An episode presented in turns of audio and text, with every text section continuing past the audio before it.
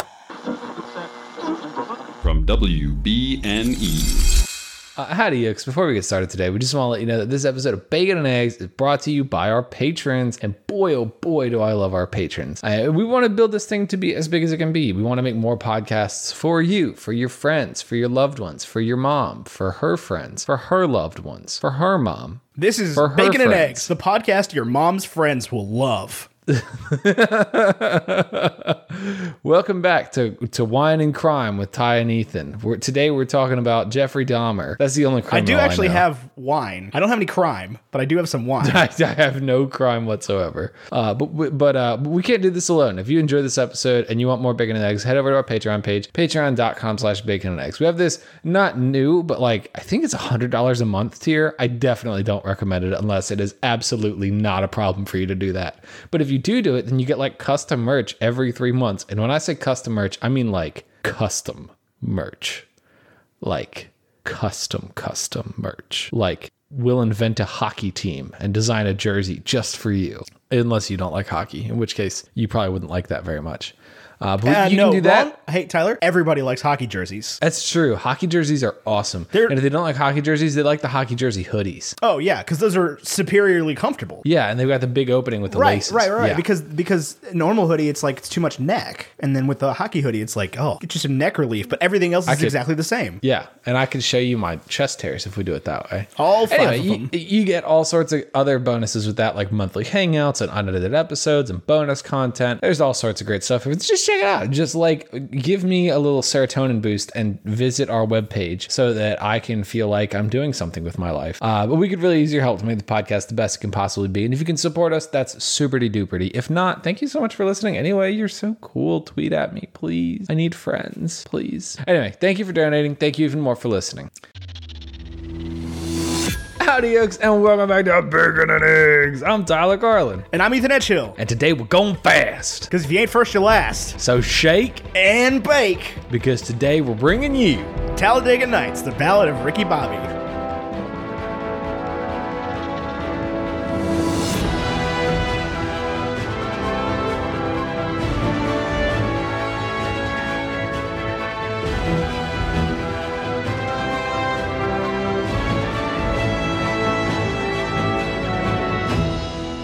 I'm gonna have to make a conscious effort not to spend the whole episode in that accent. I know that was the craziest thing. Was like I was reading it, I was like, oh, I should do like the NASCAR accent because you can't you can't While I was- say you can't say the name of the the racetrack the name of the movie without the NASCAR accent. You're sitting there like, yes, let's watch the race at Talladega. Tal- Talladega, Talladega. Talladega, Tutankhamun. Anyway, Talladega Nights. Um, ooh, I did not do the how many days ago or the days that it was released. Oh, well, while you're grabbing that, I will tell you, listener, that it was directed by Adam McKay. It had a $75 million budget, made $163 million worldwide, got a 71% critic rating and a 73% audience rating on Rotten Tomatoes, and a 66 on Metacritic. This movie came out on August 4th, 2006, which was math, math, math, math, math, math, math, math, math, math, math, math, math, math, math, math, math, math, math, math, math, math, 5,093 days ago.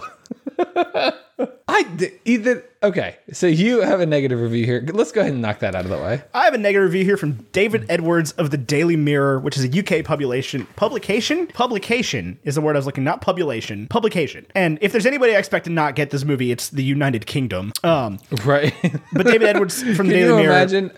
Can you imagine trying to explain NASCAR to non-Americans? I would actually like to spend a, a non-zero amount of this episode explaining uh, NASCAR to Europeans. Um, Uh, you know, I, I actually want to talk about NASCAR as a as a art form. So let's get to it. I- you can talk about NASCAR as, as an art form. I'm going to mount a defense of NASCAR as a sport to the rest of the world. But That's what I meant. um, that's cool. That's what I was so referring David to. Edwards of the, the Daily Mirror says some. of- Sorry, some of the jokes here are funny. Most are not. Well, the characters are simply too silly to make us give two oots about them. Worse, the movie collapses under the weight of a ton of syrup in the second half. A ton of what in the second off? Syrup. Is he from? Where is he from? If he talks like this, like Sussex? Uh, he's from uh, 17 Cherry Tree Lane. I don't know. Um, that's the the the Cockney accent, right? I don't know. Somewhere I've in seen London. Mary so Poppins it's, and it's, that it's, was bad. It's uh, it's like lower class people in London in a certain time period. Not quite all the way to like the Camden accent that Eggsy Unwin from uh, from uh, Kingsman Yo, would have. Eggsy's accent is so cool though. You told Sit, us. sitting up there in your ivory tower.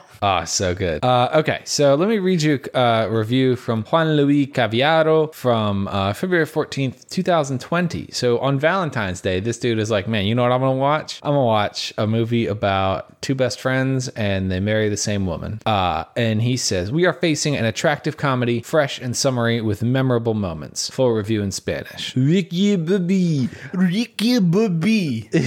So okay, I want to talk about NASCAR real quick before we get into like everything else. Watching this movie made me want to be uh, like a real deal NASCAR fan more than anything else. I was like, I was literally watching it. I was like, we could have a podcast called The Pit Stop where we just talk NASCAR and we like go to races with like a really So- nice road, a really nice like portable recorder, and we get this the stadium sounds and we talk NASCAR. You you have And, like, pitched just this idea to walk me up the before, and I pits. was like, "This is a garbage idea." And now I'm I'm sitting here today after watching this movie, like, "Let's do it." Like, Right? Why have we not done this already? why are we not NASCAR? Ta- fans? so let's let's give a little bit that little bit of background on the Our sport. relationship with NASCAR or the sport itself? both a little bit of our relationship. So Tyler and I live about um, an hour and a half, maybe two hours from where NASCAR first began, down in uh, northern Yeah. North Carolina, and we also live like a flat hour door to door from the Martinsville racetrack. Yeah, and there's another one like Bristol, right? Bristol's gonna take you four and a half hours, bud. Well, I know, I know it's far, but it's like, I mean, that's the same as going to like a Redskins game, basically. I mean, yeah, but there's also a track in Richmond. Okay, so, so that's the thing. We are like, this is the professional sport that we what- have the but- most access to. is you can get to Charlotte, Richmond. I believe there's one somewhere in Maryland, like quicker than you get to Bristol. So yeah, we live in a good hub for it. I'm just saying, like, uh, it's, it's it's it's- Bristol's one of those things that people down here take pride in, but like, it's not here. It's it's Tennessee. Like nobody lives in Bristol, Virginia. right. Which it is a city that's like on the border, but like it for Virginia, it's in the middle of nowhere, and for Tennessee, it's in the middle of nowhere. But it is a city that's like ninety five percent in Tennessee. Yeah. Um, because like if you keep going down 81, you'll eventually get to Bristol, but it takes a long time. Yeah. Gosh, and there's so many trucks. So many trucks. So Full many of trucks. NASCAR vehicles. Yeah, have you ever met a NASCAR driver? Uh, you know, I- I was thinking about this. I was gonna say you're the movie. kid, so you're the child of the the news guy, right? You have to have met a Yes. NASCAR driver. I, I don't know that I have. So NASCAR was really big in our house, and Jonathan is older than I am, and we were like old enough to be. I was like the young end of our like NASCAR phase growing up, and we were old enough to have like a favorite driver, and I like Dale Senior. Jonathan like Rusty Wallace and Ben like Jeff Gordon, or maybe Ben hated was Jeff a- Gordon. Rusty Wallace is the man. Rusty Wallace was the man. Totally good favorite driver choice. Uh, and then when Dale Sr. passed, I think like. I mean, I obviously had no idea what was going on anyway. To this day, I have no idea how the point system works.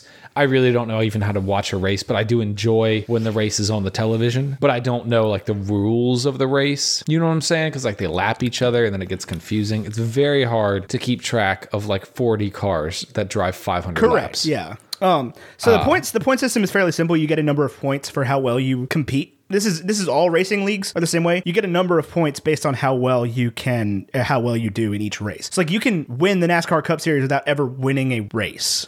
Yeah, that's like the Lance Armstrong thing. But he has the I mean, best no, time. that is uh, the, the strict opposite of the Lance Armstrong thing. But he never wins a stage and he'll win the tour. Lance won a lot of stages. Right, but there are you can you can never win a stage and win the tour. de Correct. France. Yeah, yeah, yeah. But like Lance Armstrong is a bad. Lance Armstrong won by hours. Yeah. Lance He's Armstrong very could have good. kept all of his blood where it belonged and still won by hours. That's why I'm I'm still pro Lance Armstrong. It's like, yeah, sure, he cheated. He didn't need to cheat. Okay, they also like when they talk about the Lance Armstrong era of cycling, it's like if they It's the took out steroid era in everybody with baseball. It's the cheating- exact same thing. Right. If they took out everybody that was blood doping, like the guy who would have won came in like 20th. over hundredth Yeah, place. Yeah. Yeah. well, like- and, and that's the thing is, it's Floyd Landis, the guy that won the year after Lance won his last race. The other American also was convicted of that.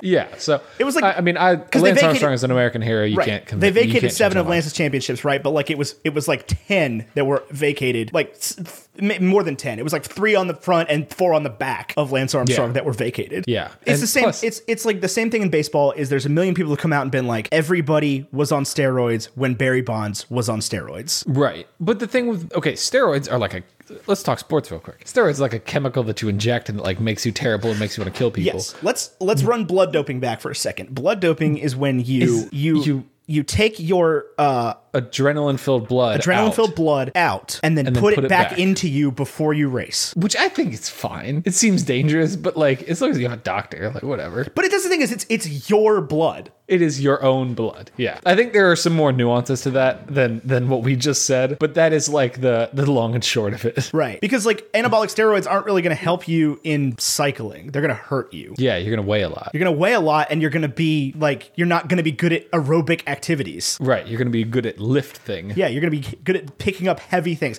Anyway, so NASCAR, right? Like NASCAR is a thing around here. I have met 3 NASCAR drivers in my life. Oh, so let me let me finish my Yeah. story before we get to the three you met. Uh, after Dale Senior died, I was like personally no longer really interested in the sport, and then from there, I think Jonathan went and like got a press pass and did the uh, like pit tours before one or two races, and then uh, NASCAR just sort of like faded from our interest. Uh, but since then. I liked Dale Jr. when he drove. I didn't like again. I didn't track it at all. Um, and now I couldn't tell you any drivers. Yeah, somewhere there is a picture of me and Bobby Labonte. Me when I was like Bobby Labonte, seven. what a Bonnie name. and Bobby drove the 18 Interstate Batteries car. Yes. And my dad took me to meet Bobby Labonte outside of Fisher Auto Parts on Williamson Road in like 1999 or 2000 or something like that. The year that Yes. he won, whatever year he won the cup. Yes. Because my What a- dad, my dad didn't give a hoot about NASCAR, but he was like, he grew up in New York, right? So like he would see professional athletes all around. That's so cool. Because like my dad was very young when the Dodgers moved, but he still remembers like growing up a Brooklyn Dodgers fan. Um, That's wild. yeah, he, Whoa. dad, dad was old as hell. He was born in '52. Have you listened to the 99 PI about the Brooklyn Dodgers? I have. so good. Um, uh, yeah, facts. Go listen to the 99% Invisible about the Brooklyn Dodgers and every 99% Invisible episode. I highly recommend the one about the squirrels in Central Park. oh, I haven't listened to that one. It's fascinating.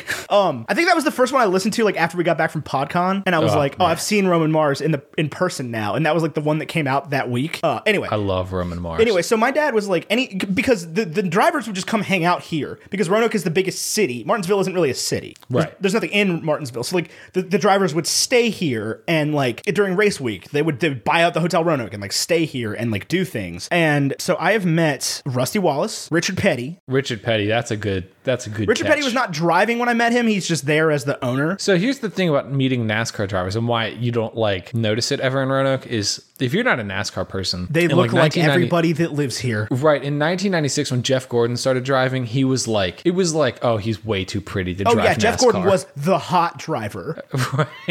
if you look at a picture of Jeff oh, Gordon, So, so prior to Jeff he Gordon, looks like a decently handsome Papa John. Yeah, Jeff. Uh, uh, prior to Jeff Gordon, everybody and, and Dale Jr. to some extent, but everybody, Dale Jr. was recognizable. Yep. everybody who drove NASCAR looked like your uncle from Mississippi that's that did too much chew. that also drove NASCAR. That also It's a drove NASCAR. surprise. You have an uncle who's a NASCAR driver, and you didn't even you know. Uh, probably do.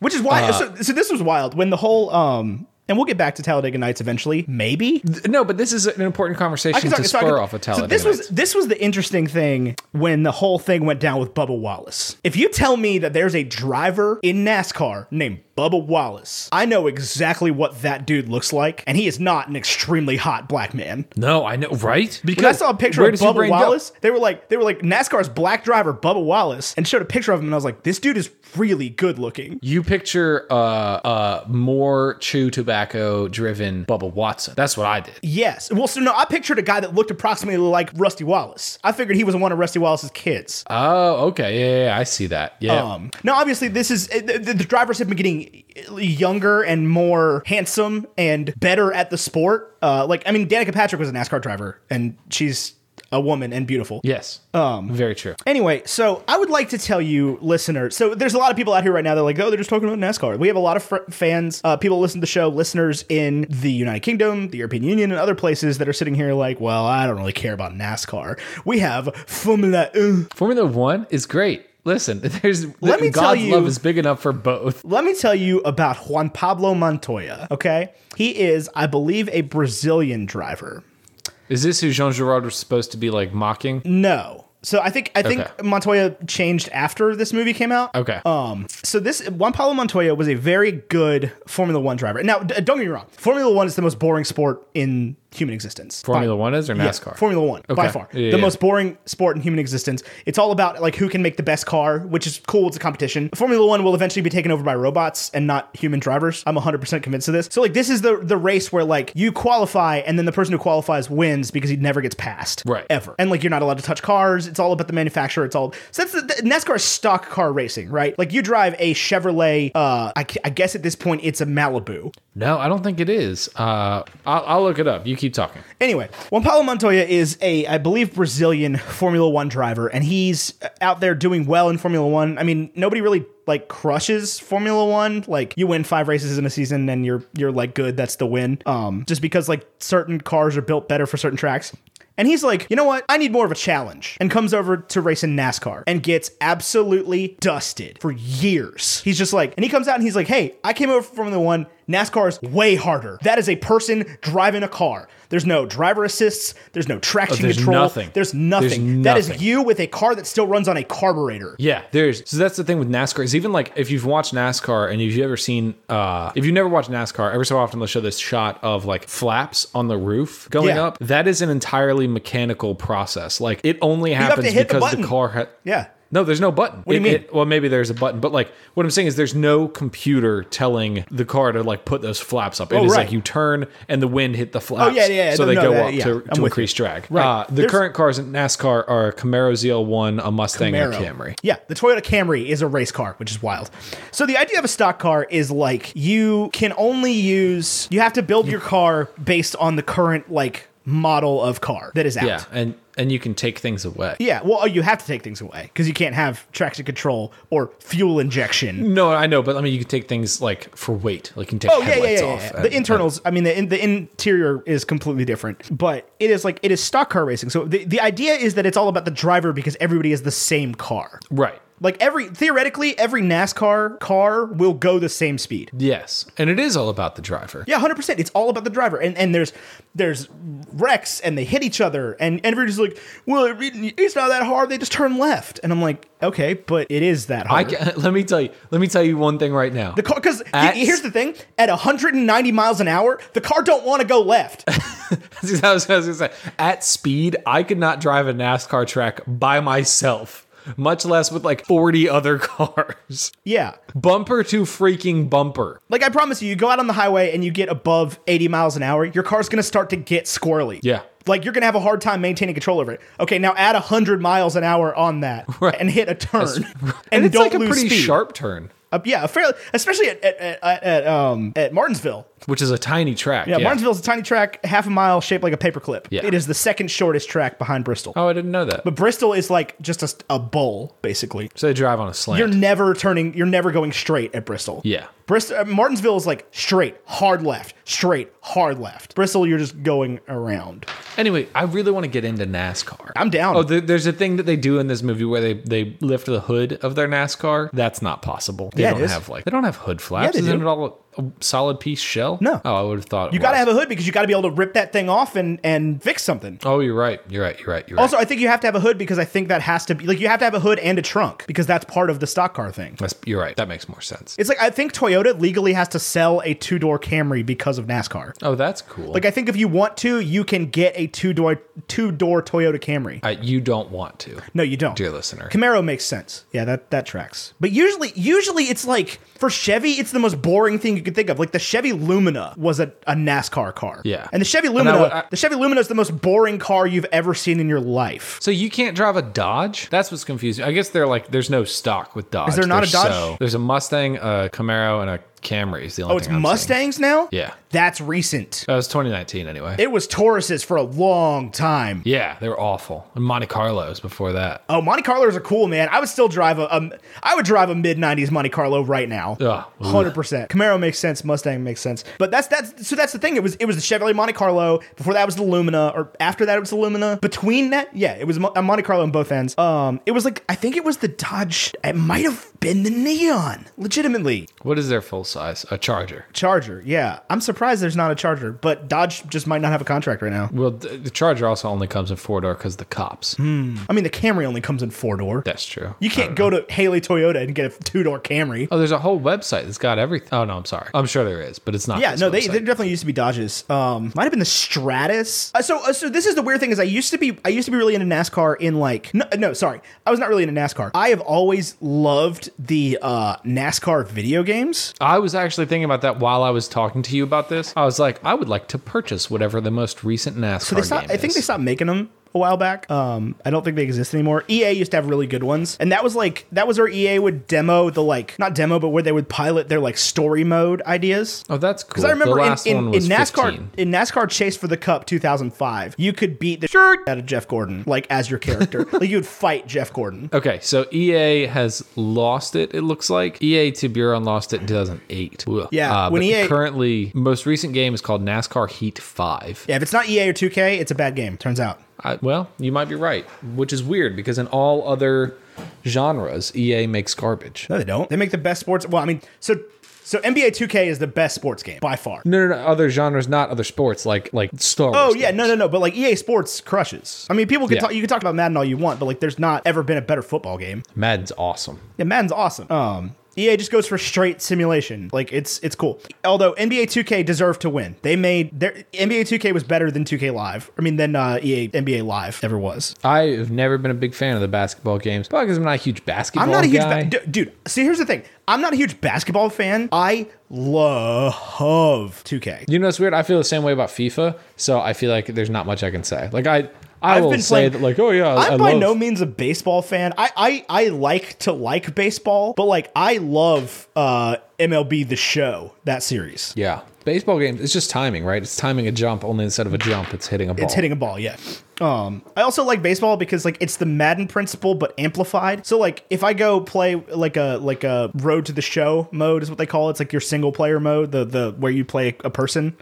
Um, I can knock out twenty games in thirty minutes Wh- How? because you're only playing the the the plays that Oh, your when players you involved bat. in. You're only playing yeah. Yeah. when you're at bat, and then it gives you like six or seven you know in the field moments. it's I like, see. I can finish 20 games and really feel like I did something and like make a dent on the season in the time it takes me to play like one or two games of Madden. But at the same time, one or two games in Madden It's the same, Is about but as that's what far I'm saying is it's into not the like, season. but it, it just it is slightly more rewarding because it's more things. Do you ever get fr- okay? We're I want to talk about Talladega Nights in just a minute, but do you ever get frustrated when you play Madden or FIFA or MLB The Show, and you're like, I, I need to sim a few games because I want to get to week twelve or whatever, and your team that is like absolutely stacked loses a game for no reason. I don't ever sim anything because the computer does not respect me.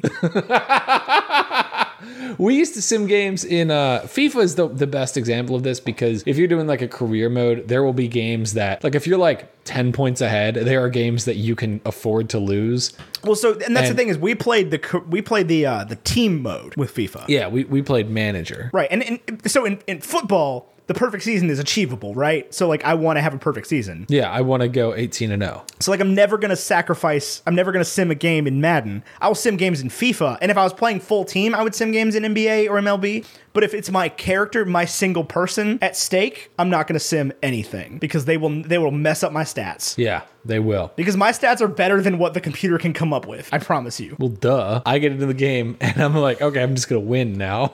Yeah, I don't I don't play games like that on hard mode at all. Like I don't understand. I those people. like to win. Oh, oh, so back to back to NASCAR games real quick. The- I think it was NASCAR two. It was probably 2008. I guess if VA lost the title, that was the last one I had because it was when I had it was on the 360 and I had Xbox Live and I used to play that game um on Xbox Live and it, it was wild because you would get the nerdiest people playing that game because it was all like you could figure out like the math of it and make your car better. You Yeah. Could, you could adjust your your trim and like the shim on the wheels and whatever and like make your car better and I would get crushed Yeah, by and these, it would be no these fun. total nerd types. Like I expected to log on to NASCAR and have everybody be just like, "Yeah, boy, I'm gonna go in there and play that in your media on there and game and we can get it up that time." And they were all just like, "Hi, um, so you really need just need to in- adjust the internal trim of your left wheel, and that'll really make your car faster." And I was like, that- "Ooh, "What is happening?" I don't want to adjust the internal. Anyway, let's talk about Talladega Nights, the Will Ferrell movie that we came to talk about. Okay, so I think I've, I've reached a stage in our film reviewing, Ethan. And it's not a stage I like. It's a stage I want to move move past uh, and be like over. Um, and that stage is this. I don't think that I like silly comedies right now. Like I was watching this movie and the funny moments would happen, and I would like force myself to be like, yeah, same, same, hundred percent. and I like I want this feeling of forcing it to go away because this movie is genuinely hilarious. The phone calls between Cal and Will uh, uh, and uh, Ricky are the funniest thing Oh, ever. Where all of a genuinely. sudden he's like, "Yeah, man, that sounds no way, man. I hate you. God, that's so funny. It, it like, yeah, All the I, I- jokes are so good. So this is this is as cold as I've ever been on this movie. I wouldn't say I'm cold on this movie necessarily, but this is the coldest I've ever been on this movie. Because like when I saw this in theaters in 2006, I was 13 years old. Yeah, and it was the best. And this thing was ever. the best movie ever made, right? Like I saw wh- whatever two years later or whatever it was when uh, Blades of Glory came out, and I was like, "This movie sucks. It's no Talladega Nights. Will Right. Ferrell let me down." Like I And, would, uh, have John I Hurt- would have fought for a long time to say that this was better than Anchorman, and I don't think that's true anymore. I, I think you'd be disappointed to review Anchorman. I'm scared to review Anchorman. So I haven't seen Talladega Nights in a long time. I certainly haven't seen it since I started the podcast. I like the uh, the ads that he does. I still think those, are, still hilarious. funny. There's still plenty of moments where I, I laughed out loud, for sure, but not as many as I used to. There, it's a diminishing returns thing. Mm, For Uh, yeah, sure. the older I get, the more that I just don't like these goofy comedies. And the reason I used to like Will Ferrell comedies more so than most of them is that there's very little um, secondhand embarrassment or anxiety involved in Will Ferrell comedies. That's not true for old school. That is not true for old school. Yes. Um, old school, I've never really been into. Old school came out before I was like allowed to watch these movies. Old school, ki- like old school Talladega Nights. I was allowed to watch Talladega Nights before old school. Same, because Talladega Nights came out when I was 13. No, I get that, but like even at 13, old school had content in it that I wasn't allowed to watch that was not in. Oh, I don't, I don't, Talladega I don't Nights. think my parents would have stopped me from watching old school. I just don't think I watched old school. Well, that's fair. Old school was 2003. Yeah, 2003. So that was the year before Anchorman. No way. Yeah. Really? So like, so I didn't see. This was probably the first Will Ferrell movie that I like paid attention to. that's so weird because I felt Maybe like- Zoolander. No, he's not in Zoolander. yes, he is. He is. Yeah, he's uh, Mugatu. Oh yeah, yeah, yeah. I was thinking Night of the Roxbury though. Will Ferrell's not in the Night of the Roxbury, is he? This is so weird. I've had this weird problem with Will Ferrell. Will Ferrell's in Night of the where- Roxbury. Yeah, yeah, hundred percent. Yeah, duh. He's yeah, he's the tall one. That's what I was thinking of. Um, That's where I first saw Will Ferrell, and I paid close attention. so I think I to saw that Night of the roster. Roxbury like bef- slightly before this came out, but I definitely didn't see Anchorman or Old School or Zoolander until after this came out. or Wedding Crashers or Elf or I I, don't think Wedding, Wedding Crashers was not out yet. don't think so. I loved Wedding Crashers. I, that I one. still, I, I have never liked Wedding Crashers. I mean, that was one where when I saw it, I was like, I absolutely love everything about. I don't this. like Owen and Wilson. Then, I do not like Owen Wilson. I've man, I never love liked Owen Owen Wilson. Uh, Wedding Crashers was the year prior. Um, I definitely Owen saw Wilson Elf. is in a great movie about NASCAR. Eh. You don't like cars? It's all right. I like cars. I, I mean, I, I might have to see it again. Um, the last time I saw Cars, I was like obstinately anti Pixar because I hated things made for kids. I've I've since cooled on that ideology, so I'd probably like um, and I, I think I would get more of it now that I'm like sort of retuned into NASCAR a little bit. I, love the direction NASCAR the sport. is Like, I going. would But you were under- saying something about Ferrell. Let's get back to. I would understand the, the the references in to NASCAR in Cars more now than I would when I was a child. Yeah. Um, Will so- Ferrell. so You. uh, Ferrell, so this was like- first first time paying attention. No, so that was that was definitely Elf. Turns out, yeah, Elf was the first time I really paid attention to Ferrell. I saw Elf in theaters, hundred percent. So Will Ferrell is old enough, like just as a human being, that when Night at the Roxbury came out, which was when I was a child, and I saw that movie, even at that age, it gave me like an impression that Will Ferrell had been like a long time comedian, and it wasn't until genuinely within the past year or two that I realized that that was like before his start. Oh no, he was on Saturday Night Live at that point. He wasn't a he wasn't a cast member, was he? Yeah, I'm pretty sure he was. I don't know. He was on Saturday Night Live since like 2002. Okay, Hang Night on. at the Roxbury was before that. Not 2002. Um, 92 is the word I was looking for. I was just like, okay. 92. But I was still even under the impression that like Will Ferrell had been an active household name, I guess, long before I was. I mean, when he when he jumped on Saturday Night Live, it was like a big deal. Not a big deal, but he was like he was the um he was the cowbell guy. yeah he was the cowbell guy. But he was like wh- when they put him on, he was nobody. He was a groundling, which is cool, but like it's no Second City. Um, and he came out of USC like he went to college and like did the whole college thing instead of going into acting. Um, and so he got on Saturday Night Live, and, and then people were like, "Wow, this guy's really funny. You, you should put him in more things." Same kind of thing that happened with Fallon. Yeah. Um, I could talk fever pitch any day of the week, just in case you're curious. movie sucks. does it? Yeah. I don't want to know. I don't want to. I, I- don't want to live through that. Yeah, I mean same. Um I watched it in like 13, maybe 12 or 13, maybe 14. I read the because I read the book about the soccer team. about the soccer team. It's a Nick Hornby novel. Uh, I like Nick Hornby. It's a very good book. And then I watched Fever Pitch and I was like, this sucks. Like Jimmy Fallon's a bad actor.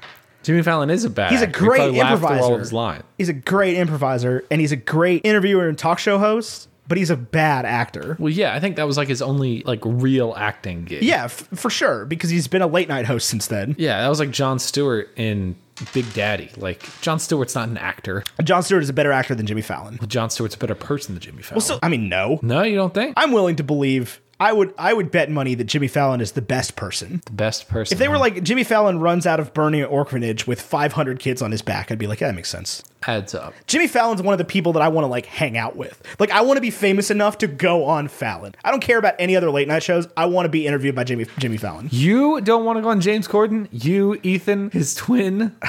James Corden's an asshole though, right? Like that's that's the thing is like James Corden sucks. Yeah, it's like Ellen and James Corden are suck suck in real life. Right. That's the thing. Uh, Ellen sucks? I think that's the thing. Yeah. Oh, is that the new one? James Corden, we, we've been known that James Corden sucks. Nobody's ever said that Jimmy Fallon sucked ever. no, I'm sure Jimmy Fallon is the nicest. I would meet Kimmel. I would I would do some stuff to meet Kimmel. I mean, s- I- same for Colbert. oh yeah. I would yeah. Okay. I would never watch Stephen Colbert's late night show. I'm sure it's awful. Uh, but I love Stephen No, it's Colbert. really good. Is it? Yeah. So the reason You people learn hate something Colbert, new. right? The reason people ho- hate Colbert is because he Colbert lied a lot about who he was when he was on the Colbert Report. It was satire. Right. Like Colbert is a Like very everybody knew that. Colbert is well, no, they didn't though.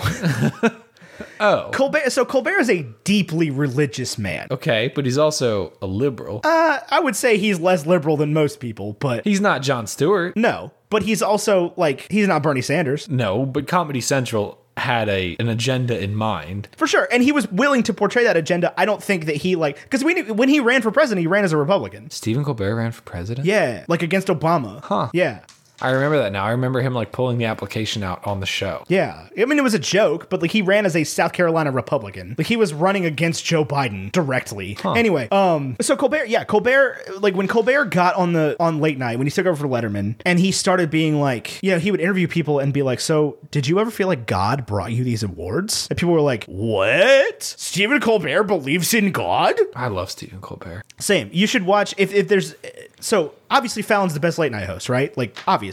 I think I think Fallon's show is the best for sure. Yeah, that's what I'm Which saying. makes him Fallon's the best show late is the night best host. because Fallon But just, I would- Fallon lets guests be guests. Right. I would say in order of I think it's also the most rehearsed. Uh like when they do those like sing twinkle twinkle little star like Britney Spears, Ariana Grande knows that's coming. I don't think she does. You don't think so? No, because so so Lin Manuel backs him up about it. Really? Yeah, so they're like best friends, Oh yeah. and he's like, nothing Jimmy Fallon's ever thrown at me has been told to me ahead of time. Really? Yeah. Um, That's fascinating. I learned something today. So we, uh, you were talking about Will Ferrell though. Tell me more Yeah, about yeah, that. yeah. So, so the thing I've always liked about Ferrell is that so Kate, my girlfriend, hated this movie because she hates Will Ferrell because she hates everything Will Ferrell does. I showed her Stranger Than Fiction, and she was like, "That was a bad movie," and I was like, "It's Stranger not." Than Fiction has too many plot holes, but it has the scene where he buys the Uh, mm, Hey, flowers. Hey, hey, Tyler, I don't want to fight with you today, okay? No, you I can't love come for Stranger Stranger Than Than Fiction right now. Get you me can- wrong, not. I love that. I film. will cover it next week.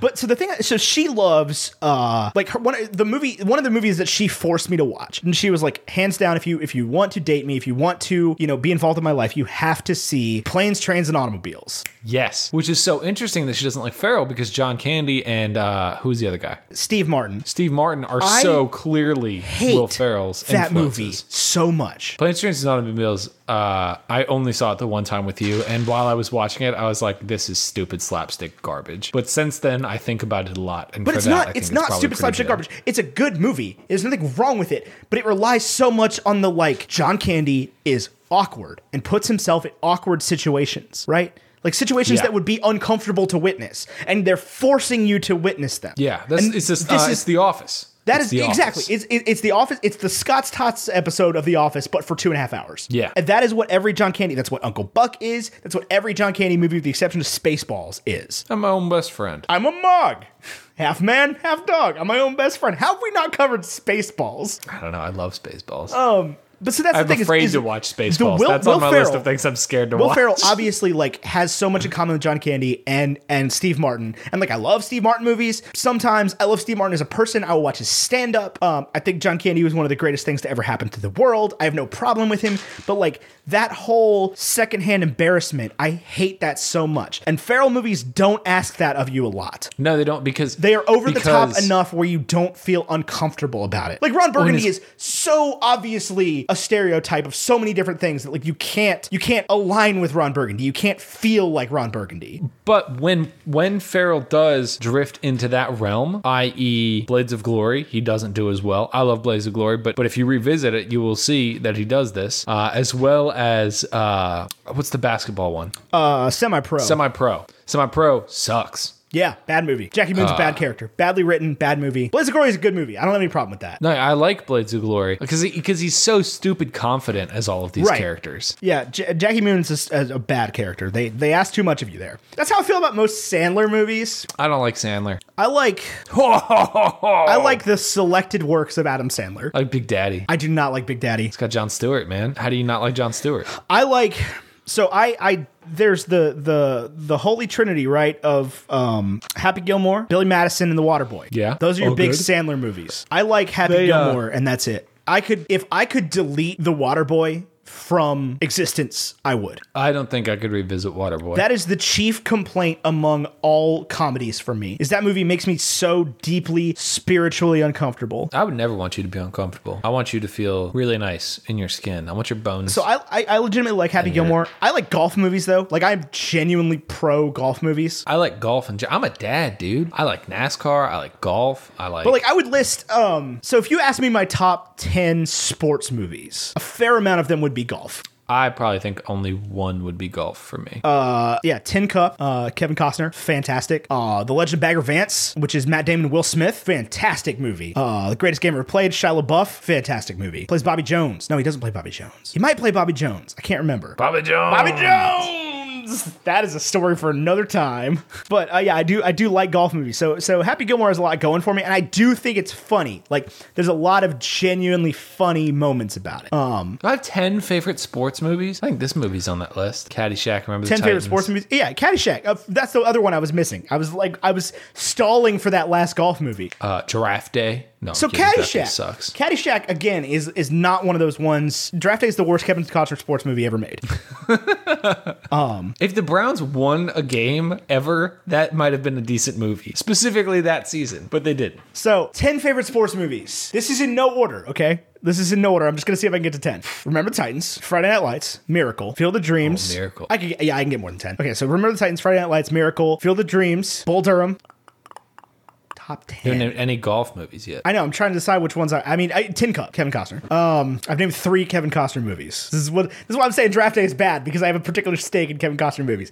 Um, Invincible. This definitely. Um, that's eight. Yeah, eight. Then yeah, I'm gonna go Bagger Vance and Caddyshack. Okay, let's see. Let's see if Th- I that- can do. although, although that so that list doesn't include Major League, which is a baseball movie, which is hysterical. Uh, Charlie Sheen, uh, Wesley Snipes, great cast. I like sports movies, man. Like this is not a, a an uncommon thread here. I'm, I'm waiting for the day when we get to cover Friday Night Lights because that one's brutal. So Friday Night Lights would not make it onto my top ten, only because I, I genuinely don't remember it. But I think I- if I had to do ten sports movies, uh, a lot of them would be in the football vein. Uh, remember the Titans for sure. They, they wouldn't be though. There's not that Blindside. many. I would not put The Blind Side in top ten.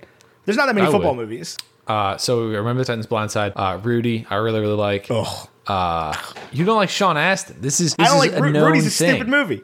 Rudy's not a stupid movie. It's a weird it's a weird message, but it's not a stupid movie. I love Rudy. Yeah, but it's, I mean, Uh, it's no, it's no. Remember the Titans? It's- have you seen Invincible? I have not. What Mark about Wahlberg, Gridiron man. Gang? Mark Wahlberg plays for the Eagles. I got know look at Elizabeth Mark Wahlberg Banks. plays the Eagles. Oh, fantastic movie. Plays a walk on for the Philadelphia Eagles. It's a true story, right? It's a true story. Yeah, Vince Papali. It'll make you it'll make you like the Eagles a little bit. It'll soften your heart against the Philadelphia Eagles. Uh, I had one in mind. Oh, I, does Ford versus Ferrari count? have you seen it? No, but you have. Yeah, I, I, I have a hard time considering racing movies. This is a racing movie, and you included. I it. Oh, know, but I wouldn't have thought of it. Uh, Without Limits. That's a different kind of racing. Haven't movie. seen Ri- That's without one of limits. my- Oh, Breaking Away, the the the movie about the Italian bikers. Okay. Fantastic movie. Um, I Sports think I've movies are seen that so one. good, man. Yeah, there, there's some on here that you should watch. Uh, I need to watch Without Limits. Um, Yeah. I might need to revisit Rudy. I haven't seen Rudy since high school, since we had to watch it in high school. That'll always put a poison on a film. That's though. the thing, though, is like, yeah, we had to watch it over like three days in high school. Do you know what's crazy? We had to watch uh, Emperor's New Groove in high school, and I like knew every word to the movie by that point. And uh, it was Introduction to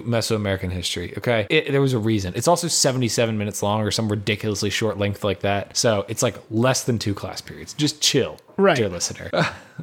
So what I'm hearing is all of August we're just covering sports movies. It's- we're- sports are back, baby. Uh, Sonic the Hedgehog. Uh, So this is the thing. What? you almost so I've, I've had enough i'm, I'm kind of i'll be real with you listener i'm kind of tipsy right now Okay. on this tuesday night you almost slipped that one past me because i was so focused on what i was about to say that you almost slipped that one past me legitimately sonic the hedgehog uh, let's see. no, because I want, I, yeah. We, so we we have been a proponent of sports movies, obviously, um, and we've got a lot of people so far to watch both Miracle and Remember the Titans, the two sports movies that we've covered. That can't be the only two, is it? Yeah, honest, almost certainly Silver Linings Playbook. not a sports movie. Okay, it's about Deshaun Jackson and a It's dance not about competition. Deshaun Jackson. Then Deshaun nobody plays Jackson. Uh, football in it. There's no football. There's never been a there's fo- no- there was there's- never a football in that movie. Because I want I want you to watch Friday Night Lights. I, I'm sure I will like it. I know I saw it at one point. Um, I like the what's the the Rock uh, uh, high school football movie High school football movie. with the Rock. No idea. He's like a- Gridiron he's like a Gang? coach. I think it's Gridiron Gang. Gridiron Gang's about the prison football. no, that's that's uh, the longest yard is I think what you're thinking of. You might be right. The longest yard is Adam Sandler in prison. Yes. Uh, That's a good Gridiron yeah, Gang gridiron gang for is- sure. is, oh, uh, oh, it's like a oh, oh, it's like a juvie. It's like Frick, juvie, dude. but they get a football team. Coach Carter. Coach Carter, uh, Samuel that's L. Sam Jackson. Jackson plays plays basketball. Oh my God. Space Jam. Yeah, Space Jam sucks. Um, that movie sucks so so hard. Put LeBron James in it, and we'll talk. Michael Jordan's overrated. They put wow. This is one of those things, real quick, sports fans. I'm not willing to have this conversation with you, but if LeBron James and Michael Jordan played each other in their prime, LeBron James would mop the floor with Absolutely. Michael Jordan. Also, Michael Jordan was really good at basketball. He is an asshole, though. Is he? He's I a don't know anything horrible, about horrible MJ. person. he'll make fun of your undershirt. I know that. Yeah, he's got bacon neck.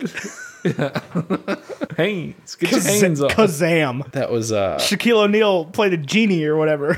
was Kazam Shaquille O'Neal or was that Sinbad? No, Sha- Kazam was 100% Shaquille O'Neal. Um, basketball move. Hoosiers is all right. There's one I'm thinking of. Oh, oh, oh, um, I will take both versions of the Bad News Bears, both the one with Billy Bob Thornton and the one with Ma- Walter Matthau, where they coach a Little League baseball team. The rookie, uh, Dennis Quaid, really good. Long time- Seventeen again. long time- Uh, 42, Jackie Robinson movie with, uh, with uh, Sean from um, Lucas Black. Sean from That's who you're gonna say is in that movie. Yeah, yeah, yeah, yeah. Because he's um he's Sean from Tokyo Drift. It's got Chadwick Bushman. It sure does.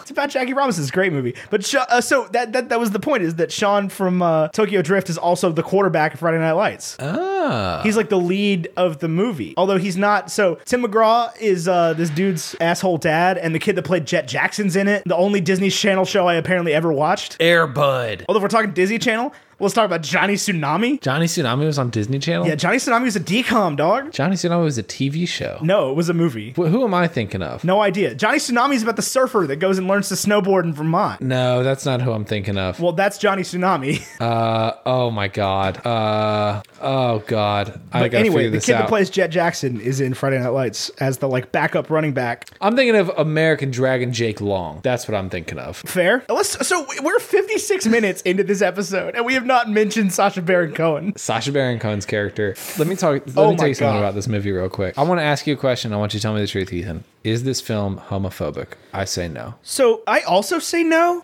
because obviously, like it, it is. It is showing how It is the, e- it, so it's a satire of NASCAR fans, right? And like the the racism and xenophobia and uh, homophobia of not racism. I mean, they could have put racism in here and it wouldn't have been out of place. Right, but what's his name is the crew chief. Yeah. Oh, Michael Clark Duncan, man. R.I.P. Yeah, Dude, yeah. That was one of the Lost a legend celebrity. on That, that was one. one of the celebrity deaths that hit me the hardest. Yeah, that one sucked. Although Green we're currently Mile. talking about Grant Imahara from MythBusters, who died yesterday. that sucks. I am not okay. I haven't even pro- like there are few people like actual celebrities that I gave a shirt about, but anybody from the original crew of MythBusters like that hurts. Those five. yeah, of of Grant Imahara and Carrie Byron and Tori Belici. and Jamie Jamie and Heineman Adam. and Adam Savage. Yeah. I am I am legitimately not okay. And after seeing Travis McElroy's tweet about Grant building the flaming raging Poison poisoning sort of doom and like flying to DC and getting it for him. sucks. I'm not okay, dude. Straight up not processing it. I wanted you to know something while you were talking about that. Grant Imahara's death sucks. Uh, the Green Mile is uh, I three hours can't. I, I, and I nine have. minutes long. I legitimately have not been able to watch it since Michael Clark Duncan died. I've never seen it because it's three hours and nine minutes long. It is. It is three hours and nine minutes worth watching. Oh, I've, I've, I've heard, right? I mean, Everybody's it's, it's so it's seen it it's says it's, uh, Tom Hanks. It's Stephen King. It's very good. Stephen King non-horror, which is always good. Let let us not. So p- here's what people don't realize about Stephen King. Uh, Stephen King wrote The Shawshank Redemption. Stephen King wrote The Green Mile. Stephen King wrote Stand by Me. I would believe Stand By Me. That's got a little bit of a it sort of flair Oh, to it. for sure. That was Stephen my King introduction to Ghost Will wrote- Wheaton. Is Will Wheaton one of the kids? in Will Stand By Wheaton's Me? one of the kids. Yeah. You know what's crazy about Will Wheaton? I, d- seen I don't Sta- know. You, wait, you've you seen Stand by Me? Yeah. I'm honestly shocked. yeah, there's a scene that the I, I I was cold on Stand By Me. I thought it was okay. Uh, I love that. I've but seen I- that movie. I saw it when I was- I've seen that movie pretty young. twenty times. I uh, I mean I understand why it's a classic. I understand why it's great. I'm not like Yeah, so it's- I'm it's not Will here Wheaton. to argue that. It's Will Wheaton. It's River Phoenix, who was uh um Joaquin Phoenix's older brother, Corey Feldman, and uh, Jerry O'Connell from Kangaroo Jack. Those are the Oh, kids. Kangaroo Jack. That's currently Yeah. on Netflix. Is it? Yeah. I still, I, I, I, I really want you to send Jerry O'Connell an email and see if he'll come on the show and talk about Kangaroo Jack. I have to know, man. I have to know what it was like. And I don't a think you're going to wild get thing. Anthony Anderson. Anthony Anderson deserves to hang out with me. He's just like a discount Michael Strahan. I mean, but he's way more famous than Jerry O'Connell is. That's true. He has an active TV show that has David Diggs on it. I would hang out with Anthony Anderson for I mean just for fun. I would. So th- we've talked He about was this. in- we talked about this a couple times. I would pay money to hang out with Anthony Anderson for an afternoon Do you know why? Because he was in Transformers. because he's hilarious. Because he wears a Redskins jersey in Transformers. That's why. As long as we're talking about sports, the Washington Redskins, as of yesterday, are no more. Are no more. Done. The Redskins Gone. will never win a championship under Dan Snyder. It's true. Gone. Haven't won a championship since Joe Theismann broke his leg. I remember. Well, I don't remember. Yeah, you were But not born. I was born. I was ten months old. Were you really? Was it? I thought it was the No, 80s. I'm sorry. Is the 92 season. So it's the 93 game, right? The Joe Theismann got. No, not the not the Joe Si- Theismann thing. Wh- When was that? Wait, hold on. I legitimately thought they hadn't won a championship since Joe Theismann, but I might be wrong about that. They beat the Bills in 92. Oh, okay. So yeah, you were not born then. But it was the 92 season. When Oh, was then the you were game? born. Then that would have been the 2000, I mean, the 93 Super Bowl. Or it may have been the 2000 or the 92 Super Bowl. It might have been before they extended the season. Do you want to know what the Redskins win record was going into the playoffs? Um, sure. Yeah. 9 and 7. 9 and 7. Hell yeah. Behind the 13 and 3 Cowboys and 11 and 5 Eagles. And they made the playoffs? Yeah, it looks like the NFC East dominated that year. They were so they were the the second wild card. Yeah. Dang. I mean, the only time I've ever uh, seen the Packers win a Super Bowl, they were um the 6 seed, like 10 and 6 against the Steelers in uh, 11. What day was this freaking game, Ethan? That's what I want to know. I don't know. That would have been Super Bowl 34? Nope. 36. No, no, no, no, no, no, no, no. Sorry. 26. Maybe? I don't know what it was. I can't count today. No, I'm looking at the wrong season. That's why. Okay. Redskins, uh, Bills 37 to 24 on January 26, 1992. Okay, so that I was a had not been 91 born yet. season. It was a 91 season. That's why I was looking at. Okay, that's why the standings uh, don't make sense either. Okay. Yeah. So 14 and 2 Redskins. What I was a gonna team. say I was gonna say well th- so the, the year I've seen the Pack the year I saw the Packers win, they were like 10 and 6 and then the next year they went 14 and 2 and lost the first game. To the Redskins, right? Uh, can't have been. No, because we haven't won a playoff. Yeah, Redskins Have we? didn't win the play or make the playoffs for so long. They make the playoffs every so often, but then they lose. Because the NFC East, you got to remember, is garbage. That was the year that uh the the Ravens beat Kaepernick, I believe. Good Super Bowl. That was Christian's house. It was the year the light uh no, it was Chris Mooney's house. Huh. Yeah. That was the year that um the lights went out. Yeah, I knew that. that, that that's the detail I remember. Yeah. Wait, is this the year I'm talking about? Hang on. Sasha Baron Cohen in Talladega Nights. Ricky Bobby. I watched the extended edition of this movie. it was Did over you? two hours long. The, the extended or the unrated? Unrated and uncut. Oh god. So you saw what's her name's boobs. No, uh, I don't know why they called it uncut. There is nothing inappropriate in this film. I think they called it that so that in 2006, kids at the movie store would rent it. Uh, but yeah, there No, was there's an unrated edition where you see the what's her name's boobs. Christine Everhart from Iron Man. What? Yeah, it's the same person. No way. Yeah. That can't be true. It is. What? Yeah, her like Iron Man's whole character arc was set up by the wife from Talladega Nights. What? Oh yeah, Hold on. YouTube.com. Christine Everhart, Iron Man. yeah, it's a cool website. my God, it really was her. YouTube.com. I know. That's why I said that. Wild. Okay, so let's talk about Talladega Nights, the ballad of Ricky Bobby. So yeah, I would agree with you that it is not homophobic because the whole thing. Oh, is that's what we they're were talking about, yeah. yeah, they're making fun of NASCAR fans, Right. And that like they wouldn't understand. Like the whole joke is that like NASCAR fans have never met a homosexual. A homosexual or a Frenchman or anything that questions their their ideals. Right, And I traditional would say- white yeah. sportsman. And and recently that has proved not as true, which has been cool. Yeah, NASCAR has recently like banned the Confederate flag Right. and been like openly pro pride. Right. I would say Although this, the NASCAR logo when we were growing up was a rainbow. I would say it was. That is true. I would say this movie made me actively less homophobic. Yes. Like this movie normalized gay to some extent. A lot of movies. I mean, did they this for me. definitely like played it up. Like Rob Riggle gives like the camera that look. Right, but like like Jean Girard is not the villain. No, Ricky's the villain. Ricky's the villain. Ricky would play Aaron Burr, despite the tweet I made earlier. Yeah. 100% Ricky would play Aaron Burr. But the, the wait Yeah, for it Jean joke, Girard's an immigrant. the, the, the wait for it joke was too good. Yeah. I was very proud of that tweet. Although Will Ferrell would sing that about. Oh, I'm sorry. Yeah, Will Ferrell would sing that about Jean Girard. Yeah. But I, ma- I made the, uh, I- I said, I wait, said wait for it, O U I A T E. Oh, yeah. Um, but yeah, no, he, Ricky would play Burr 100% because you, you were like, oh, Hamilton, I mean, Ricky Bobby, American musical. And so then in my head, I started Ballad, trying Ricky to find, Bobby. It's right there. in my head, I started trying to find parallels and I was like, wait, Ricky 100% plays Burr. He's the villain. yeah, and it's like told from his perspective. Although at the same What time it's he's about. not because like he's the he's his own villain. Like he ca- causes his own problems. Yeah, but he also doesn't write very much. It's true. It's true. But yeah, Jean Girard is not the villain. Jean Girard wants a rival, right? He wants a contemporary. He wants somebody to beat him. Yeah, he wants somebody as good as he is. And uh, Like Jean Girard is totally fabulous and perfect in his own mind, and he's just sitting there like, you know, it's cool. I I, I raise my horses. I have my husband. Everything is great. but I Nobody want bothers to raise me. Komodo dragons to perform Hamlet. Right. You know, he trains his world class horses, which are also gay. um. So yeah, it, it, it's like, and that's the thing is, I've never heard uh somebody have a problem with this movie on the subject of homosexuality or on the subject of homophobia because it is. Yeah. No. No. And like at the end of the movie, it's it's super heavy handed, but like Ricky kisses him on the mouth for an extended period of time. But that's like Ricky's growth is that like That, that- that's what I'm saying. Is that that's that's my argument for why this movie is not homophobic because we we grow and learn with Ricky. Right. Um. I, I definitely have like so I I, I am definitely No, hold on. If if if we are wrong, are you willing to hear the other side? Because I Oh yeah, no, 100%. If somebody's like, "Hey, this is why," because I'm at the end of the day, I'm a straight cisgendered heterosexual white man, and I am watching a movie about Will Ferrell doing NASCAR. So believe it or not, if I missed something, I believe it. right. I I'm well aware that I could be wrong, and I'm But it's willing like to it's learn. also it is not a movie that I've ever heard arguments against, you know, because because it comes up all the time when people are like all of a sudden out against a certain movie, and I'm like, oh yeah, that makes sense. And I will say that like some of the things they say and do in this movie haven't aged hundred percent well. Like I don't I don't think I can nail down an example right now. But while I was watching it, I was like, ooh, a couple times. It's like, oh, you can't. Oh, you might not be able to say that anymore. Uh, like there's one a thing one that there's a got one joke me- where uh, Cal makes, and he's like,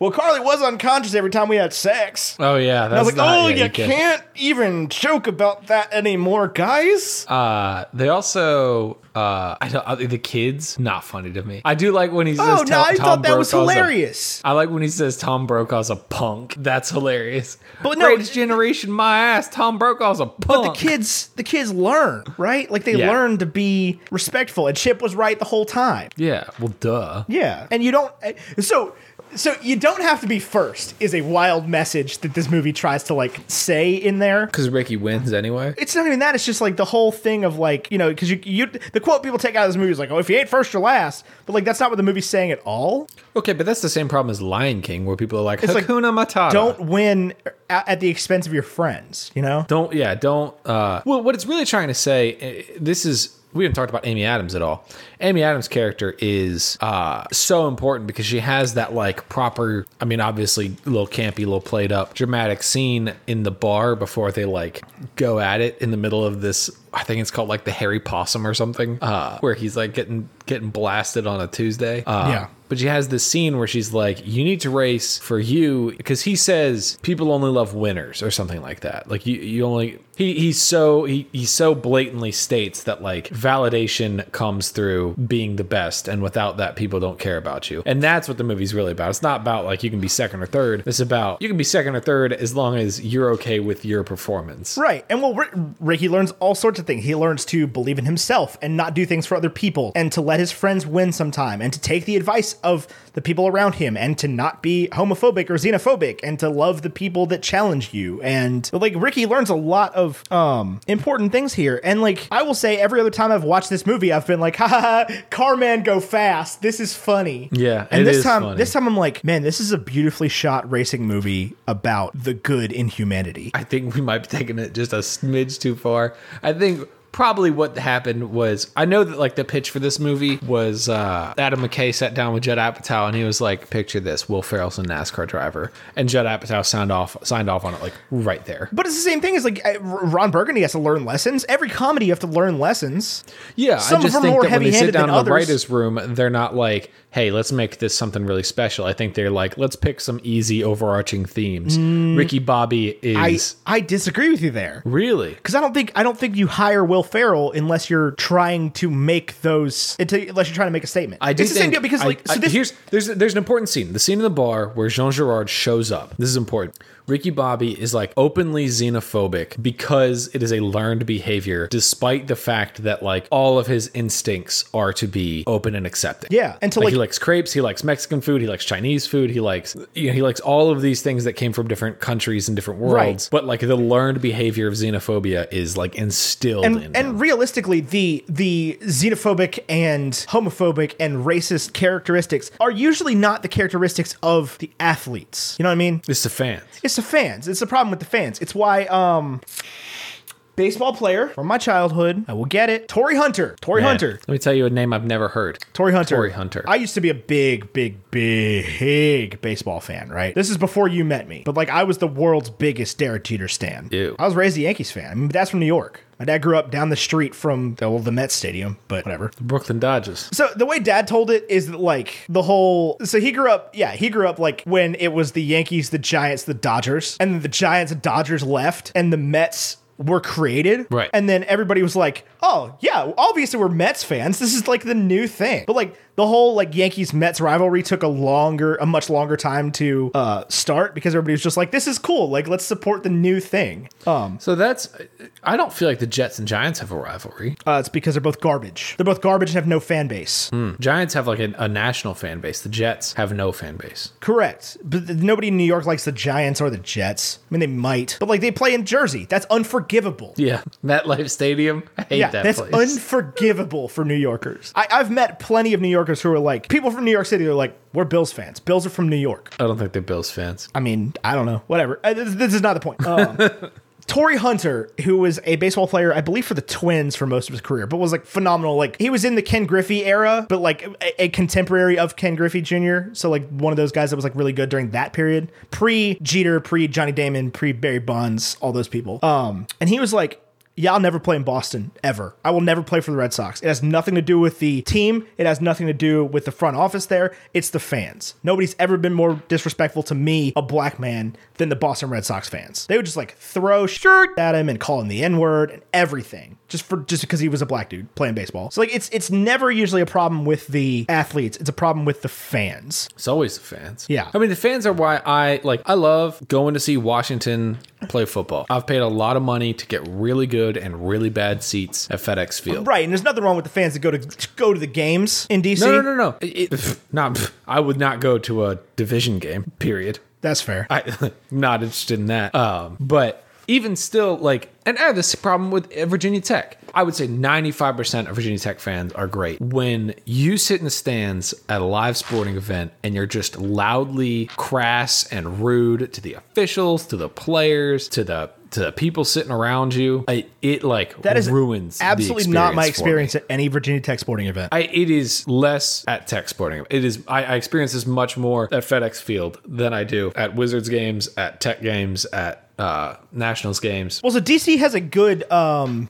and this is truly, I think, where Washington messes up, right? Where the Redskins, the f- team formerly known as the Redskins, who don't have a name right now, the Wa- the D- the Washington DC sports team. Um, this is where they go wrong, right? Because they play in the middle of the ghetto in Maryland, Maryland, right? So Landover, yeah. DC people are like, I mean, the Redskins aren't us. DC is a is a strong and proud city full of Here's people the that thi- love Washington DC who have been fighting for years just to get the right to vote. Yeah, like, what a wild thing. like I've been to uh, Wizards games. I know a bunch of Caps fans. I know a bunch of Nationals fans, and that is a good fan base. It is like Oh, a yeah. It is a different fan base that likes the Wizards, the Nationals, and the Capitals than likes the Redskins. The Redskins, Redskins. the form, the the, the the Washington team. uh, They don't have a name right now. Uh, It's very hard. I really thought they weren't going to announce until they came up with a new name, but uh, I, I think I think it's important too because I uh, I do, too. As, I think as they- it- much I as think- it pains me to say it, I think if they waited till they had the new name and all the logos ready, that the conversation wouldn't still be happening. I just thought they were going to get their their crap together faster. Well, you would think that they had this Truthfully. ready to go. um, but like I think I truthfully think that they need to move back into DC, back into the city limits, and and become like like because because people rallied around the DC Defenders, right? Yeah, the, the the XFL arena team, team. like that Or was the XFL crazy. team. That was Yeah. crazy. I know a bunch of people that went to the, the season opener for the for the DC Defenders and were like, this is the most together I've ever seen Washington football fans ever. Like the, the well, the other thing is that the Redskins or the formal Redskins have been bad my entire life, and I'm like an adult with my own child now. But yeah, I, I I think that they need to move back into. I mean, not into RFK. Obviously, that stadium's a pit and is falling apart. But like, stop trying to build a stadium in Alexandria. S- To build one in Washington D.C. because the Nationals play in D.C. The the Wizards and the Capitals play in the same place. place. But I guess you don't need parking if it's in the city. Uh, Th- Yeah, the Nats don't have a problem with that. It's a fifty thousand seat stadium. did you know this? This is a fun fact about the uh, Vegas Raiders. There is zero parking. There is like enough spots for the teams. Good stadium parks a nightmare everywhere. Yeah, but there's no tailgating then. Oh, they'll figure a way. There'll be lots. There'll be tailgating lots, and It's then they'll. Vegas. Who cares? I mean, that's fair. It is plop in the middle of the city, and it's black. It is very cool. I mean, um, lots of stadiums are in the middle of the city. F- Uh, Philadelphia's like that. Actually, every I mean, New York's not uh, the J- MetLife's not like that, but it's like in an urban area. Not football, but um, Fenway Park is like a fixture of Yeah. Boston. Well, that's what I'm saying. Is like uh, uh, the the the National Stadium at Navy Yard is a really cool spot. Yeah. Um, like I've been over there. They've got the the crazy like shipping container type buildings there and everything. Um, Yes. it's cool. And like the Ravens play in the middle of the city, the Orioles play in the middle of the city, the Red Sox do, the Eagles do, the Panthers do, and it's it's very cool. Like Oh, the Panthers is cool. Yeah, Bank of America's right in the middle of of uptown Charlotte. Yeah. And it's it's Uptown's a stupid thing, Charlotte. You got to fix it. whatever. Um, but like cr- uh, I went to the Belk Bowl, right? The where Virginia Tech, which is now uh, hilariously no no longer the Belk Bowl and is the Duke's Mayonnaise Bowl. I would say Belk and Duke's mayonnaise have the exact same client base, And so they had that's fair. to they had to make a statement saying they were not going to pour a Gatorade cooler full of mayonnaise on the coach when they won. But yeah, so I went to the last ever Belk Bowl. Uh, Virginia Tech played uh, Kentucky and lost at the last minute. One of the best football games I've ever seen in my life by far. But it's like I was looking up how the Charlotte. I mean, how the Carolina Panthers tailgate, and it's just like you. They have lots all around the the like surrounding mile around the stadium, which is these just like these huge parking lots, and like these are tailgate lots. Tailgate here, have your grills here. We will pick you up half an hour till game time. We'll bring in the buses, we'll bring in the the, the light rail, we'll get you to the stadium on time. Don't worry. So that's not how it is at FedEx, and this is the only advantage to No, FedEx. FedEx sucks, dude. FedEx is a very bad stadium. No, I agree, but vis-a-vis relation to Washington, it is on the metro. Uh, I would argue it's not. I mean, it's a like, probably I three quarter so I did it last year from the metro. um, almost a, uh, uh, just over a year ago. Chris Millihan and I went to see the Rolling Stones at FedEx Field, and that uh, first of all, we got there on the metro, and it's Morgan Street, and it's a mile walk to the stadium. is it a full It's mile? a full mile to the stadium, and uh, if you're not there for a football game. But you're there for a Rolling Stones concert in the summer. The metro cuts off at 9 p.m. oh, is that so? So you walk another mile to the metro station, back to the metro station, and realize that you then have to take an Uber all the way back to Alexandria. now, I mean, was there a lot of people learning this, or There was, was, it a lot of people learning this. interesting? Well, that's. I mean, I That yeah, was I- and, and whatever. granted, Tyler, that was the first time I have ever in my life criticized the DC Metro. DC Metro is great. I will come to bat for the DC Metro for the rest of my life. It is the best underground transportation train system in the United States of America, maybe in the world. Ooh, the tube is gonna get mad It at is you. the only one that makes sense. I was in New York City on December 15th of last year, and I got lost so many times trying to figure out the damn subway map. It is a mess. It's hard to even figure out what train is coming or what train you're supposed to get on. It's very So, easy in DC. DC's now, granted, I- they have. I- they have less stops. You have to walk a little bit further between stops. Whatever, it's fine. Uh, I'm sure the L in Chicago was great, but it didn't go where I needed it to go, so I hate it. Also, you can't get uh if you take the Amtrak train into Chicago, you cannot get the L from there from the Amtrak station. is that weird? I would think Amtrak is its own thing. I mean, you can definitely get the metro from Union Station, in DC, and from Grand Central and Penn Station, in New York. Really? Hundred percent. Yeah, that's how Uh, you like do things. I believe that, yes, but I wouldn't have thought that that was the same place as the as the like continental train. Yeah, I mean, it definitely is. I, I don't understand why you wouldn't have like. So if you live on the like, if you're trying to I take a guess, train, yeah, if you live in like New Jersey and go into New York, I don't know if that's possible on this in this regard. But it would make sense that like the long train that takes you from your home to work is in the same place as the, the train that takes you from Yeah, the hundred percent. Yeah. Now it, it- in New York, it's a bit of a mess. It's not always accessible. Like there's only a couple lines that go into Penn Station. As I learned when I was in New York, I had to like get out on one line and then walk two blocks and then go back into Union Station, which is underground underneath Madison Square Garden. Yeah. Or into Penn Station. Um. New York's crazy, but yeah, in DC, like you can, uh, you could, I could take the Amtrak up to DC and go anywhere on the metro without leaving the building. DC is a good city. DC is a very good city. Oh my god. You're very close there. You're very, very close Well, to the yeah, I, metro. but I mean, like, I, I'm, I, if I wanted to go into the city proper, and I don't because coronavirus, uh, I could. I was literally just sitting here thinking, like, man, I should go up and visit sometime. I'm literally sitting. But like I could I could walk to the Amtrak station from my house tomorrow morning and take the Amtrak up to DC and get on the uh, metro at Union Station and take the metro down to Franconia and you could pick me up. Yeah, and then we could go get burgers. I mean, th- there's probably an easier way to do that. I could probably get off. I could definitely get off in Alexandria at Eisenhower and walk. I could get off at the Alexandria station and walk to Eisenhower Avenue, f- if- and it's like a block away. The DC Metro is very good, but that is all I have to say. We have not talked about Talladega Nights much in this episode. I think we have. We talked a lot about Farrell. We talked a lot about. uh This really just Talladega makes Nights. me. This really makes me want to cover a more sports movies and b Stranger Than Fiction. Yeah, I love Stranger Than Fiction, but I think next week we can change it. Of course, there's no nobody uh, holding our neck to this, but we could we could cover. We were talking about Arrival because it's Amy Adams. Amy Adams' performance in this movie is Yeah. excellent. I love it. I think it's awesome. Uh, it's also the one year anniversary of That's What I'm Talking About, which is a show on the Bacon and Eggs Network. If you have not listened to it, it is so good. Yeah. Plus, I'm on it this week, so if you like my voice and you like how I can't stay on topic, you will love That's What I'm Talking About this So week. yeah, Mary Clay's going to be on Bacon and Eggs next week. We haven't officially picked a movie yet. But the current front runner is Arrival. I, I So would if like you're- I would like Mary Clay to pick a movie, honestly. But, but but she won't. So I'll push her into Tweet it. at We'll me try. and tell me, hey, Arrival you- sounds you, good. you know what? You know what? Screw it. Tweet at all three of us at Amer no at Ty Carlin eleven at Wow Now, but the other zeros and at MC What's Up and tell us what movie you want the three of us to cover. just do it. Also, follow me on TikTok. Wow, now, but the O's are zeros. Uh, Do you have many talks? I have not talked a single tick yet, but I've got Well, then- ideas. oh man. Well, until you do them, I, I mean, ideas mean nothing to me. That's fine. I've only had the app for two days. Do you love it? Uh, no. I mostly got it so that I could just You're like still on straight TikTok, right? What do you mean? Like TikTok for straight people. no. I'm on Hamilton TikTok. There you go. Hamilton. Hamilton. So uh, Kate sent me a video. She was like, she was like, like this video and uh, it'll fix your timeline because like I had a bunch of, of of like overtly straight people and Trump people and like cops showing up. And she sent me one of the videos of David Diggs uh, doing the like Donald Trump is a white supremacist. Full stop. If you like, if you vote for Donald Trump, you're a white supremacist. Full stop. Donald Trump is a white supremacist. Full stop. If you vote for him again, you're a white supremacist. Full stop. Call it like it is and then let the rim spin till they full stop. Put one up for Big Floyd.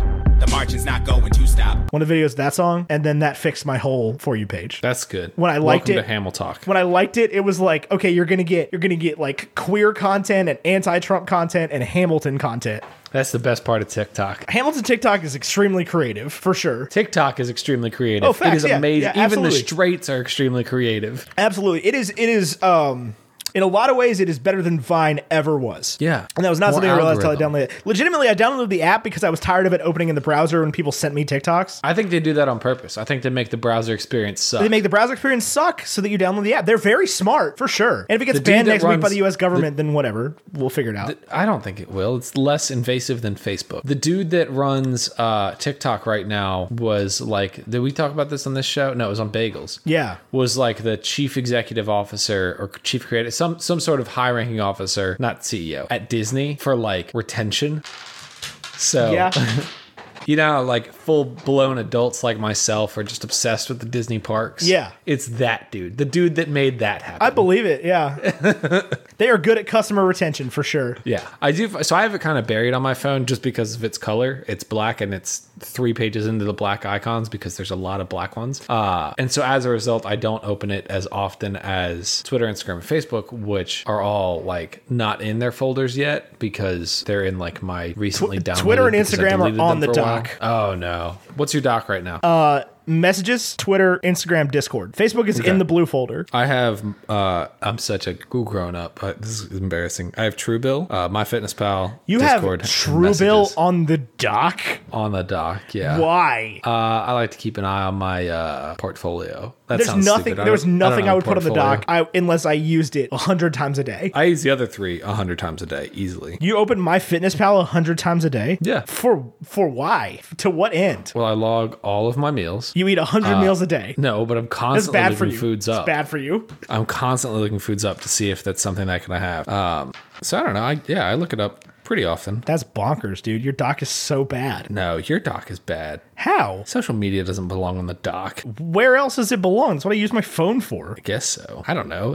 Whatever works best for you is what belongs on the And I'm doc. saying that, that having Truebill in the dock should not work best for you. This is an opinion you're not allowed to have. I would change it to like I don't like Instagram. Like there's very rare where I open the app and I'm like, oh, I see content that I like. This I is good. yeah, because your feed's bad. yeah, my feed's terrible. Uh, I love Instagram. Instagram is the most uplifting social media for sure because I only follow people that I care about and who who bring me joy. I also don't know how to post to Instagram. I use Twitter more than anything. Twitter's by far my favorite. I've been quiet on Twitter the past few days. I know I've been tweeting stuff and you haven't been responding. I responded to your uh, well, I responded for bacon and eggs to your bacon and eggs tweet. I guess that doesn't count.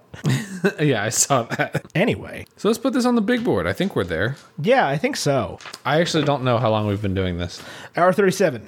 Oh, so we're past there. Cool. We took a break. I didn't pee for seven minutes. No, but you did do something after you got back for over a minute. I yeah, I held my baby. no, before that. Oh, I actually you were logged just like into my fitness pal. you were just like I got to do something, and then sat on your phone without your headphones on. We took a break, man. Take a break. Run away with us for the summer. This song is, I mean, obviously not stupid. It's entirely intentional. Um, but Eliza or Angelica being like, hey, do not take a break with us. Get your plan through Congress. And then showing up and be like, take a break. It's just like, hey, that is peer pressure I didn't need. But you said, but you said. I think Angelica expected to have him have it through Congress before she got there. I think when he when she got there and he was like, "Oh, it's still not through Congress." She was kind of like, "Are you serious, Alexander? Do better. You're Alexander Hamilton. Yeah, he was never good for votes. He was good for one on one. You don't have the votes. You don't have the votes."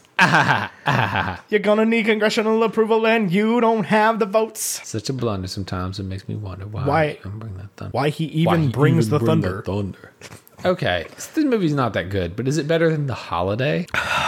No. The original Jumanji. it's old- better than the original. Ju- The older I get, the more I value the holiday. Who knew that this Cameron Diaz, Jude Law, Jack Black film would would would cling so hard to the middle of the uh I've seen the holiday. So I'm not a movie re- rewatcher, right? Like we know this. Uh, I've seen the holiday more than most movies. Really? Yeah, I've seen the holiday a lot. Like, er, like when you were talking about Amy Adams, and you were like, "We should cover an Amy Adams movie." I was like, "Oh, we're gonna cover Julie and Julia. That movie slaps." I would not have told you that that was Amy Adams. And that's such, but that was the first when you said Amy Adams. That was the first thing that came to mind. I've seen Julie and Julia like 15 times. why? My mom loves that movie. yeah, cuz she boils the lobster. It's great. I mean, no, because it's a fantastic movie. It's Is Meryl it? I Streep and cannot Stanley remember. Tucci in a relationship. you can't And buy Amy that. Adams. and Amy Adams and a handsome white guy. The Julie and Julia slaps. Okay, there are some it's better than there- the original Jumanji. yeah, it's better than the original Jumanji. All right, sorry, Robin Williams. We haven't covered a lot Robin of Bobby Williams- W on this show. Robin Williams had a top film on this show. He did, but I think those are the only two Robin Williams movies we covered. we covered Aladdin, but not that Aladdin. Did we true. cover Aladdin? When was that? That was last We year. covered, yeah, we covered um, Will Smith Aladdin. Yeah. Like, but like Um, we what was haven't the name done, of this uh, we haven't done Hook. We haven't done. Oh, we haven't done Goodwill Hunting. So here's the thing about Hook. It's I'm alright. not gonna like that movie. Yeah, it's all right. Goodwill Hunting is one of my favorite movies, though, in the same way that Dead Poets is. That I believe. So, like, so my favorite. he- Here's the thing. Here's my trick with comedians. My favorite Will Ferrell movie is Stranger Than Fiction. My favorite Sandler movie is Spanglish. My favorite. uh You know, like Click. I do like Click. Click is probably my second favorite Adam Sandler movie. Click is brutal, though. Click is like existentialist dread to the level that I don't ever want to watch it again. yeah, it's rough. Click is like violently sad. I'd be curious to revisit it. You have to you have to work with him through a lot of stuff there. Um. Anyway, so yeah, either Click or Spanglish, I would say, but some more serious Sandler movies. I'm the same with Robin Williams. Like he's a comedian. He was a stand-up comedian. He's got a stand-up thing on that's a meme on TikTok right now. Does he? Yeah, the like the thing about Jesus. The like, is it me, Jesus? Is it me, Jesus? Oh, is that? That's Robin Williams stand-up. Oh, I didn't know that. Yeah, yeah, that's like an old Robin Williams stand-up piece. I love Robin Williams stand up. It's so good. He looks at he looks at Peter and he says, Peter says, "Is it me, Jesus?" And he says, "No." And he looks at Judas and Judas says, "Is it me, Jesus?" And Jesus says, "Is it me, Jesus?" but like, I would say that my two favorite Robin Williams movies are Dead Poet Society and Good Will Hunting, which are much more like serious roles. I love Aladdin. Aladdin's so good. I legitimately prefer Will Smith. We have covered Nah. we have covered precious few Will Smith movies on this podcast. Next week on Bacon and Eggs. Independence Day, Hitch, I Robot. Wild Wild West. Yes. Oh, I'm with that. Wild Wild West is the most 100%. underrated Smith movie for sure. It might be the most overrated Smith movie. It's not. It's slept on. It's extremely slept on. Freaking Kevin Uh, Klein as his his counterpart. well. Sometimes I think about uh, Wild Wild West, and it reminds me of the fact that you and I saw the Daniel Craig Olivia Wilde vehicle entitled "Cowboys and Aliens" in theaters. Yeah. Sometimes I remember that, and I'm like, that happened. I would to review me. that on Bacon and Eggs. I Next would do week on that in Bacon a and Eggs. heartbeat. No, we cannot cover a Olivia Wilde movie from the mid 2000s with Mary Clay. Why? Because she'll just be like, this is the most sexist thing I've ever seen in my life. And it's like, yeah, that was how movies were back then. Olivia Wilde's not sexist. No, Olivia Wilde was in that movie to be hot. Well, okay, but like Olivia Wilde is the future. mean, Megan facts. Fox didn't direct Booksmart. Facts. But uh, Olivia Wilde was like, at that point, she had just gotten on House. Nothing and was, like, against you, was Megan Fox. The I'm sure sex you're interest great. on House. Dude, House, that was a good show. Coming to you on Pilot Sauce, the House pilot. Holy crap, we have to do the other thing we do for this show, don't we? A hash brown. I I that that was news to me just now. We've ranked our movie. Uh We'll you figure it can out. We'll Listen figure it to out. us. Listen to that's what I'm talking about. It's hilarious and I'm on it this week. So please listen to that's what I'm talking about because uh if my episode gets more downloads than all the rest, then Mary Clay will be like that was a good move having Tyler on my show. And I'm on for 2 weeks in a row. So like boost my ego vis-a-vis just download the freaking show okay like i please what else do we say ethan So, this has been an episode of Bacon and Eggs. The graphics for the show are by Vaishon Brandon. Graphite.vmb on Instagram. Hire Vaishon to do all of your graphic design work, as well as the music for the show is by Andrew Scott Bell. Andrew Scott Bell Music. Dot com. Uh, yeah, Andrew Scott Bell on Twitter and Instagram. And actually, Andrew Scott Bell just DM'd me on Instagram. yeah Yeah, he just DM'd me right now. So I got a message a, a, a half an hour ago that said, "Where are you at today?" And I said, "Do you mean like emotionally or like where am I living?" And he said, "Emotionally." And I didn't respond because I'm recording a podcast, and I just got a DM 30 seconds ago that said, "I've made something for you." ooh and I'm excited and terrified. And to get get Andrew Scott Bell to make your podcast music. Uh, th- this and uh, this uh, Bacon and Eggs is a production of WBNE, E, the greatest podcast network in the world because Tyler and I run it, and we think it's the greatest because we are in charge of it. We have lots of great shows on the network, like. Sincerely Us. And We were on the episode of Sincerely Us last week to talk about Hamill film. And that's what I'm talking about. film. And Tyler was on Sincere. or That's what I'm talking about this week to talk about a chapter of Lord of the Rings. The Tower of Sirith Ungol. Sure. I, I have read and watched Lord of the Rings, and I couldn't tell you which tower that is.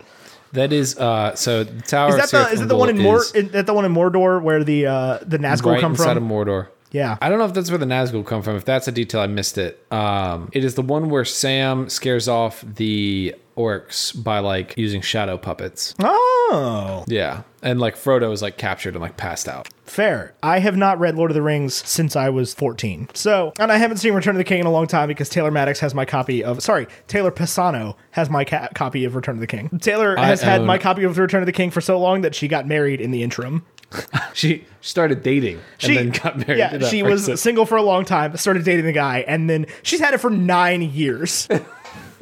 I think you just buy a new copy. I do, but I love like th- this is one of those things that like my brain remembers. Sometimes I'm like, what happened to my Lord of the Rings? Or like I, every time I think about Lord of the Rings, I'm like, Taylor Maddox still has my copy of Return of the King. Well, this is the fun thing about Lord of the Rings is I I now have digital 4K versions of all three extended editions, so you can just come over to my house. and Oh, I here's will- what I'm I will- thinking. I will have them as well Here's once my we cover marathon. them with Mary Ethan. Clay. But Here's my marathon weekend. Tell me what you think. We start by watching a NASCAR race, start to finish. Can you imagine? yeah, I've done it plenty of times. And then after that, we started on Lord of the Rings. 24 hours after we begin, we finished. I don't think you could get 24 hours off to do that. If we do it like a Saturday starting at noon, right? And then we just power through. We got And a then you hotel and I, room you with- and I pass with two Olivia back queen and beds. forth for nine hours while we watch Lord of the Rings. Yeah, until she falls asleep. I don't want to watch Lord of the Rings until we cover them with Mary Clay. Is the problem? Man, I wasted a lot of time not liking Hamilton. Tell you that much. Yeah, you did. I've learned from my mistakes. Did you know you were gonna? Did you know it was gonna happen? Yeah, 100%. 100%. I knew as soon as I saw it, I was going to be like, okay, this is really good. All right, I'm ready to, to close the show so that we can do the the brash. Uh, Bash, yeah, let's do the, brash do the hash hounds. browns. Anyway, uh, so I did the, the. Oh, I was in the middle of talking about that's what I'm talking about. Yeah. And also, you can listen to a show like Hello from Elsewhere, for which there is a promo here right now. Hello from Elsewhere. That's the name of our podcast. I'm Casey. And I'm Valerie. On our podcast, we dive deep into the characters and themes behind your favorite movies and books, all through a positive lens. We explore all your biggest pop culture questions, both thoughtful and silly, like what is the symbolism of magical portals in fantasy stories? What would happen if Princess Anna went on a date with Kermit the Frog? And what does the name Kylo Ren mean anyway? Hint, it has something to do with flowers. Isn't that so cute? If it's pop culture, we're interested in exploring the meaning behind it. So come journey through Elsewhere with us, wherever you get your podcasts. Hey, did you know someone once used the word jovial to describe Hello from Elsewhere? Did you know someone once described our podcast as better than a Wookiee hug? That is literally the nicest thing anyone has ever said. Awesome. This has been Bacon and Eggs. I've been Ethan Edgehill. He's been Tyler Carlin. Until next week, arrivederci. America's all about speed, hot, nasty, badass speed. Eleanor Roosevelt, 1936.